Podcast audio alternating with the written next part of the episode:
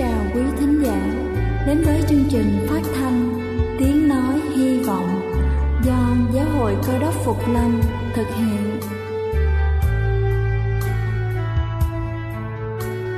Kính thưa quý vị, Đức Chúa Giêsu trước khi Ngài về trời đã ban cho các môn đệ của Ngài một điều răn mới, đó là họ phải yêu thương nhau như chính tình yêu mà Ngài đã dành cho họ Quả thật vậy, thưa quý vị.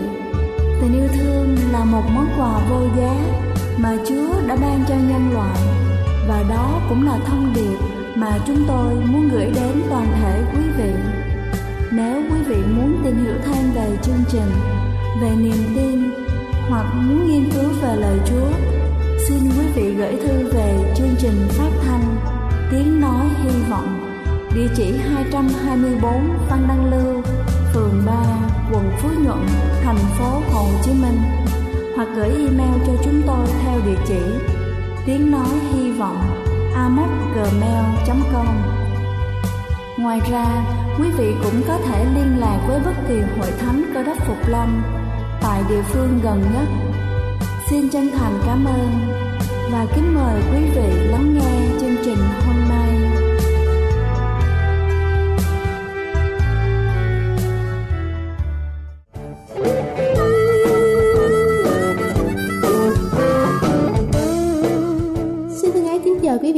Thân thương mến, chúc quý vị có một buổi sáng thật vui vẻ và làm việc thật tốt. Kính thưa quý vị, tha thứ là một trong những đức tính tốt mà ai trong chúng ta cũng phải học từ ngày này qua ngày khác. Nói thì đơn giản, nhưng làm lại là một việc cực kỳ phức tạp. Và để tiếp thêm động lực cho việc tha thứ, hôm nay tôi xin được trình bày một số lý do có lợi cho sức khỏe thông qua việc chúng ta tha thứ cho một ai đó. Đầu tiên đó chính là tha thứ làm giảm căng thẳng. Khi giữ mối hận thù sâu trong lòng chúng ta sẽ không ngừng nghĩ đến việc về người đã gây ra sự giận dữ hay là đau đớn cho chúng ta. Đây chính là một trong số những nguyên nhân dẫn đến căng thẳng, mối ác cảm liên tục đeo bám. Chúng ta sẽ không thể tập trung vào những thứ khác, chẳng hạn như là công việc, gia đình, hạnh phúc và sở thích.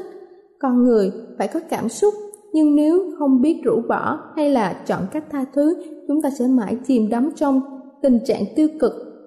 Do đó, theo các chuyên gia tâm lý, giữ lòng thù hận là một cảm giác rất mạnh mẽ cần phải được loại bỏ để ngăn chặn mức độ căng thẳng gia tăng. Thứ hai đó chính là giảm đau. Nghe có vẻ phi lý, nhưng theo một nghiên cứu gần đây, được thực hiện tại một trường đại học của Mỹ, một trái tim giàu lòng vị tha có thể làm giảm cả nỗi đau, thể xác và lẫn tinh thần. Bởi khi tha thứ chúng ta sẽ cảm thấy thoải mái hơn so với việc lấp đầy sự oán giận trong lòng. Thứ ba là giúp tim khỏe. Trong một nghiên cứu gần đây được tiến hành tại Mỹ với số lượng người tham gia, những người giữ mối thù hận trong lòng có nhịp tim cao hơn so với những người có tấm lòng bao dung và biết học cách tha thứ. Thứ tư đó chính là tăng tuổi thọ. Những người luôn giữ mối thù hận trong lòng, luôn lo lắng và ở trong tâm trạng xấu. Giữ mối thù hận có thể khiến cho chất lượng cuộc sống giảm sút, tuổi thọ cũng rút ngắn Kết quả một nghiên cứu cho thấy rằng những người luôn biết tha thứ có xu hướng sống lâu hơn những người ích kỷ và hẹp hòi. Và cuối cùng đó chính là giảm huyết áp. Theo một nghiên cứu gần đây cho biết sự tha thứ có liên quan đến huyết áp thấp. Những người bị huyết áp cao là do gặp nhiều tình huống căng thẳng trong cuộc sống, có thể được gây ra bởi một số thứ, bao gồm cả việc không thể tha thứ. Kính thưa quý vị, tha thứ thể hiện mặt nhân văn của xã hội, dù cho nó không mang đến lợi ích gì cho sức khỏe, thì chúng ta vẫn luôn cần học cách tha thứ mỗi ngày. Nhưng nay, nó lại mang đến những lợi ích tuyệt vời như thế này thì chúng ta lại càng không nên bỏ qua. Cầu xin Chúa luôn ở cùng và ban thêm sức cho quý vị. Đây là chương trình phát thanh Tiếng Nói Hy Vọng do Giáo hội Cơ đốc Phục Lâm thực hiện. Nếu quý vị muốn tìm hiểu về chương trình hay muốn nghiên cứu thêm về lời Chúa Xin quý vị gửi thư về chương trình phát thanh Tiếng Nói Hy Vọng Địa chỉ 224 Phan Đăng Lưu Phường 3 quận Phú Nhuận Thành phố Hồ Chí Minh Hoặc gửi email cho chúng tôi theo địa chỉ tiếng nói hy vọng gmail.com Ngoài ra, quý vị cũng có thể liên lạc với bất kỳ hội thánh cơ đốc Phục Lâm tại địa phương gần nhất. Xin chân thành cảm ơn và kính mời quý vị tiếp tục lắng nghe chương trình hôm nay.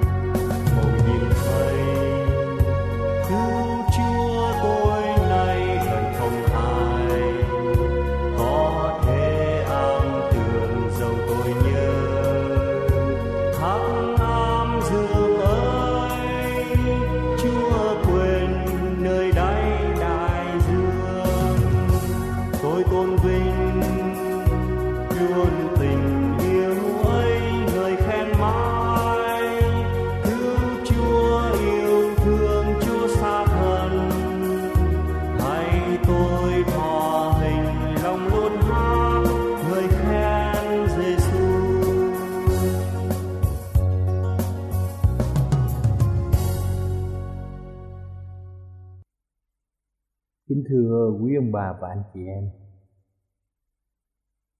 trong tổ chức của liên hợp quốc có rất nhiều quốc gia, và mỗi quốc gia thì họ có chính phủ riêng, họ có người dân riêng, họ có đất đai riêng. Và chúng ta biết rằng đức chúa trời có một đất nước và những người mang danh là người cơ đốc, mong đợi có một ngày họ ở một quê hương tốt hơn, gọi là đất nước của đức chúa trời, hay còn gọi là thiên quốc. Nước của đức chúa trời do chính đức chúa trời cai trị. Tại thiên đàng tại đất nước này. Đức chúa trời đã mang lấy nước trời theo chế độ thần quyền, nghĩa là do chính đức chúa trời cai trị. Cách đây hai ngàn năm, đức chúa giêsu đã mang lấy hình hài thể xác giống như con người. Đức Chúa Trời gồm có Đức Chúa Cha, Đức Chúa Con chính là Đức Chúa Giêsu và Đức Thánh Linh, ba ngôi hiệp một. Và cách đây trên hai ngàn năm tại Do Thái, chúng ta biết theo lời tiên tri, Đức Chúa Giêsu đã giáng sinh.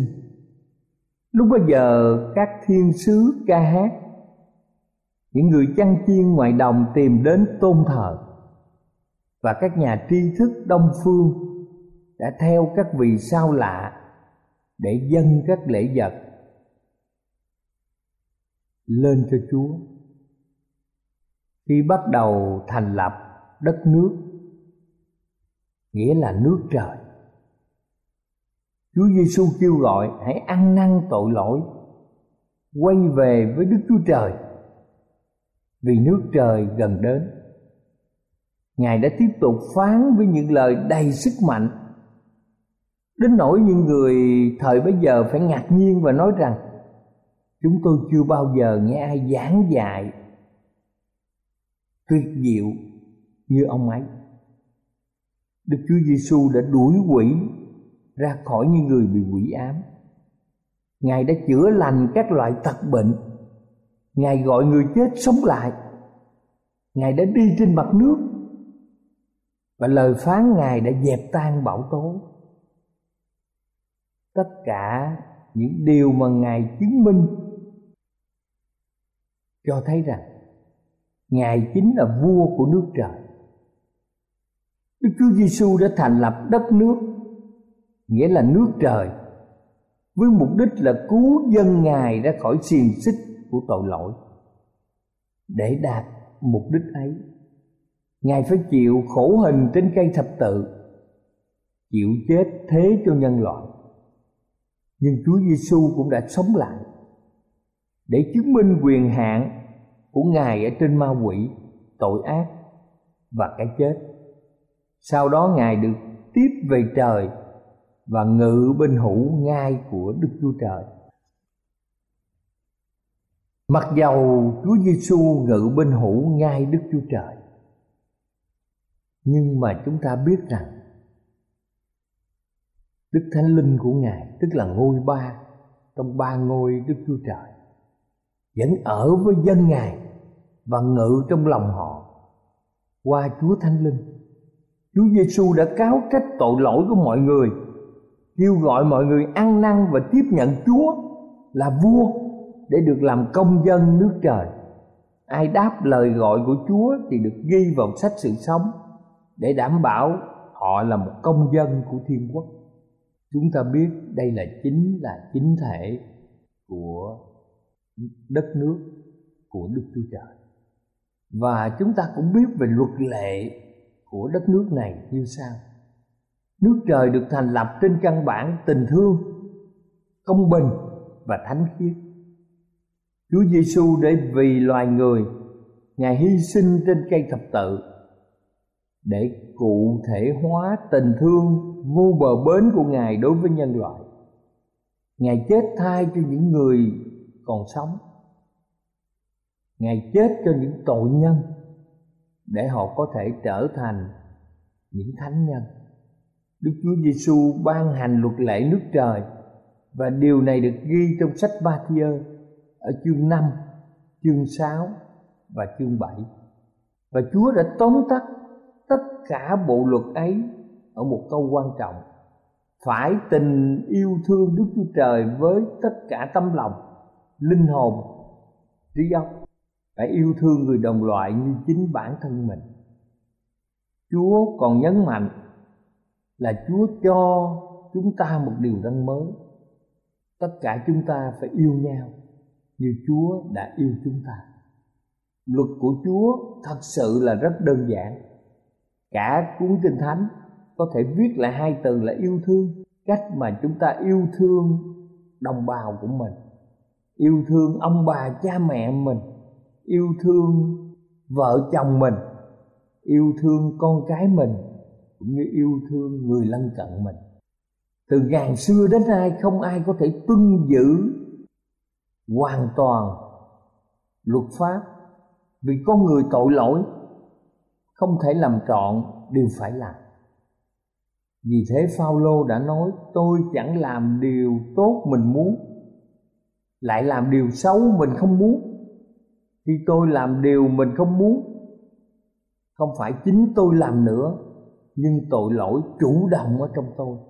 Kính thưa quý vị, tuy nhiên đối với công dân của nước trời, luật lệ của chúa rất dễ tuân giữ vì những luật lệ này thích hợp và thỏa mãn tâm hồn của chính con người.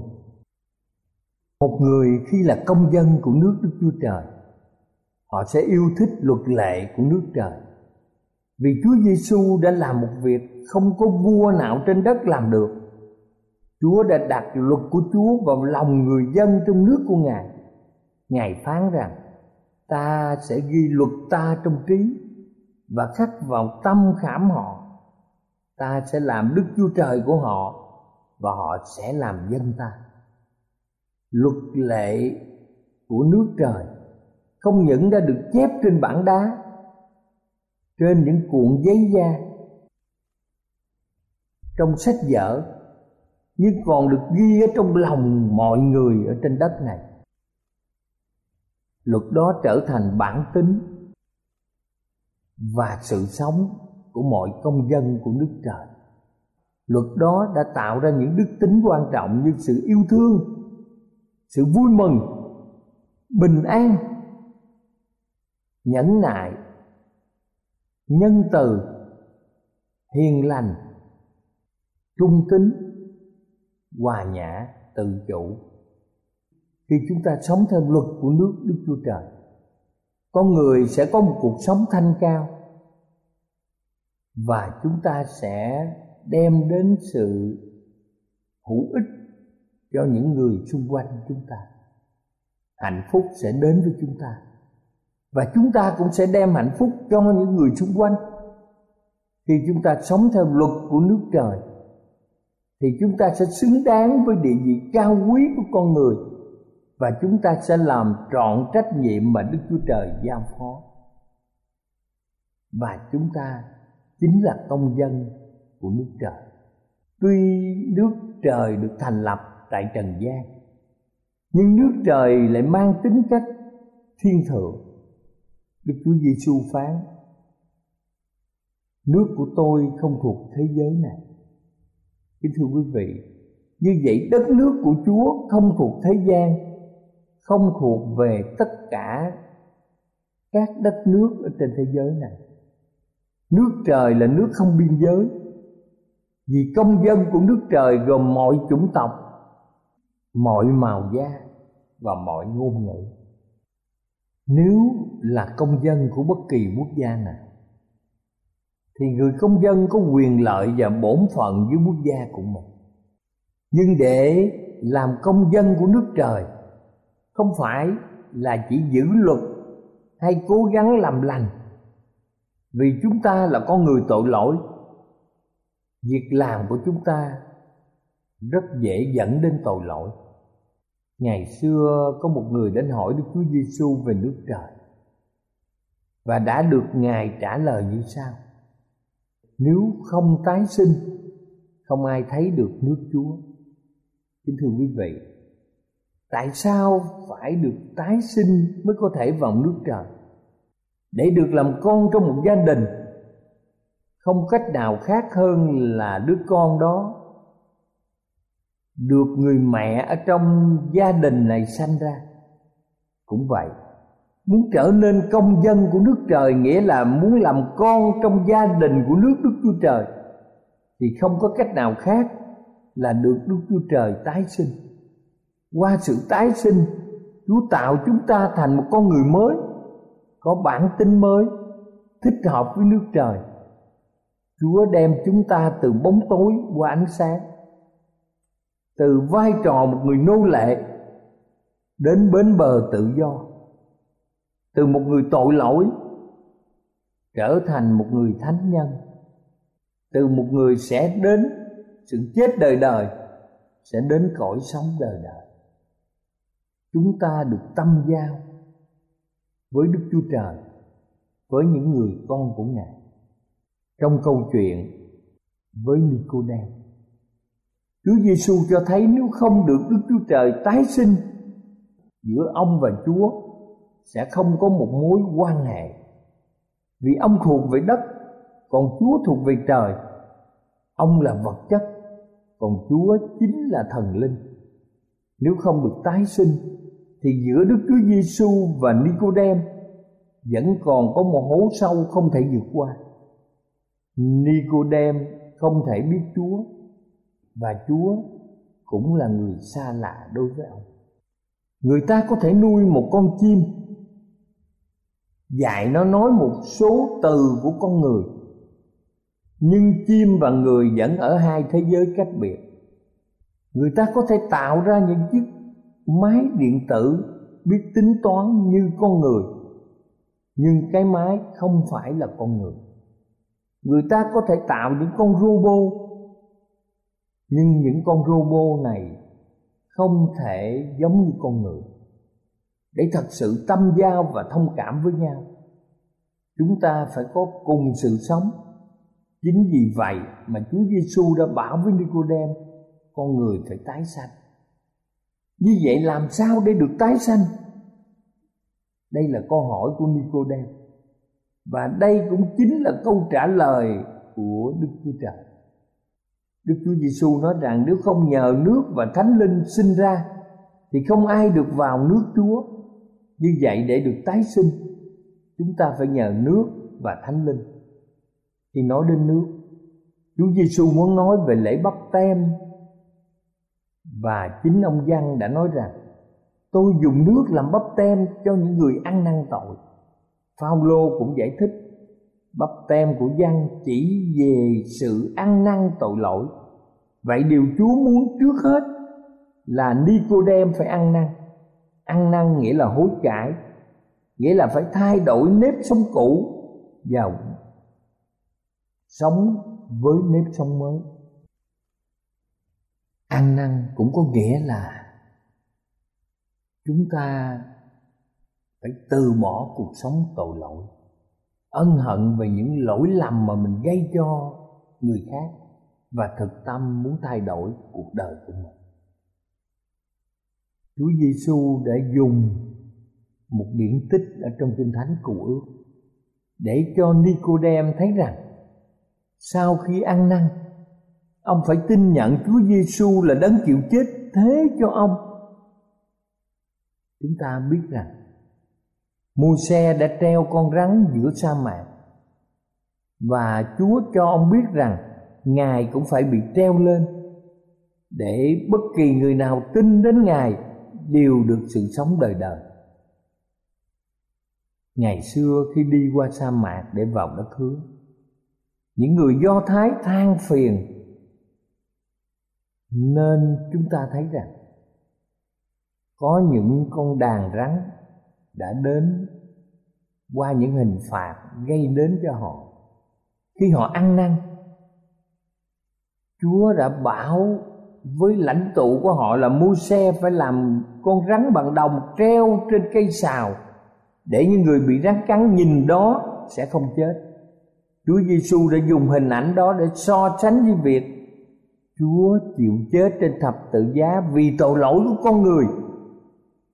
Và nếu ai tin ngài, chắc chắn sẽ được sự sống đời đời. Mọi người trong chúng ta phải nhờ đức thánh linh, tức là ngôi ba của đức chúa trời, để tái sinh. Nghĩa là chúng ta không dùng sức riêng của mình. Việc làm lành tránh giữ của riêng mình, giữ luật pháp của riêng mình để cố gắng thay đổi những thói hư tật xấu, những sự tham lam ở trong đời sống nhưng chúng ta phải nhờ sức mạnh của Chúa Thánh Linh. Đức Chúa Giêsu giải thích việc nhờ Đức Thánh Linh để tái sinh, giống như gió thổi hướng nào cũng được. Nghe tiếng gió nhưng ông không biết gió đến từ đâu hay sẽ đi đâu. Người được Thánh Linh sinh cũng thế. Chúng ta không biết Chúa Thánh Linh làm việc trong lòng người như thế nào, nhưng có thể thấy được kết quả của việc làm đó. Giống như thấy lá cây lai động hoặc cát bụi bay, chúng ta biết là có gió. Đất nước của đức chúa trời rất bao la, không biên giới. Nhiều người ở mọi sắc tộc đã tin nhận chúa họ tất cả đều là công dân của thiên quốc. Có những người trước kia nghiện ma túy, nghiện rượu, làm nô lệ cho ma quỷ vì mê tín dị đoan. Có những người làm nô lệ cho tội lỗi vì sống một đời sống bê tha, trụy lạc, sai xưa, cờ bạc, phóng túng, tham lam, dối trá và là một người trộm cắp nhưng từ khi họ biết đến luật pháp của đức chúa trời, từ khi họ biết đến nước trời, họ ăn năn tội và nhận rằng Chúa Giêsu đã chịu chết thế cho chính mình và tin rằng Ngài làm vua của đời sống của họ, thì Đức Thánh Linh đã tái tạo đời họ và họ được làm công dân gương mẫu của trên thế gian này. Kính thưa quý ông bà chị em, hiện nay Chúa Giêsu đang ngự trên ngôi ở trên thiên đàng. Ngài đang cai trị trong lòng những người đã tin nhận Ngài. Một ngày gần đây, đấng cơ đốc sẽ phục lâm Chúa Giêsu sẽ trở lại với sự oai nghi vinh hiển để lập nước bình an. Lúc bây giờ muôn người trong vũ trụ sẽ thấy rõ nước trời. Nước trời sẽ được chuyển vào thế giới mới và duy trì. Kính thưa quý ông bà chị em, chúng ta phải trở thành công dân của nước trời để được sự sống đời đời. Khi Chúa đến, mọi người chúng ta sẽ được cất lên không trung và cùng đi với Chúa về thiên đàng. Sau một ngàn năm thì chúng ta sẽ trở lại trái đất này. Lúc bây giờ, những kẻ ác sẽ được sống lại và có lửa từ trời thiêu hủy một lần những kẻ ác và trái đất sẽ là nơi định cư cho dân thánh của Chúa. Kính thưa quý ông bà những đoàn thể công dân nước trời là những người sẽ ăn năn tội. Tin nhận Chúa Giêsu là đấng chịu chết thế cho mình. Tôn ngài làm vua.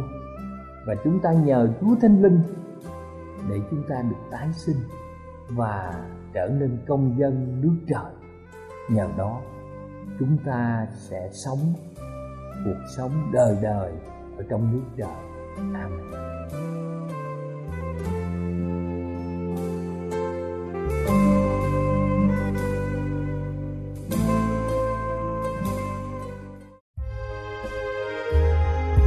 Đây là chương trình phát thanh Tiếng Nói Hy Vọng do Giáo hội Cơ đốc Phục Lâm thực hiện.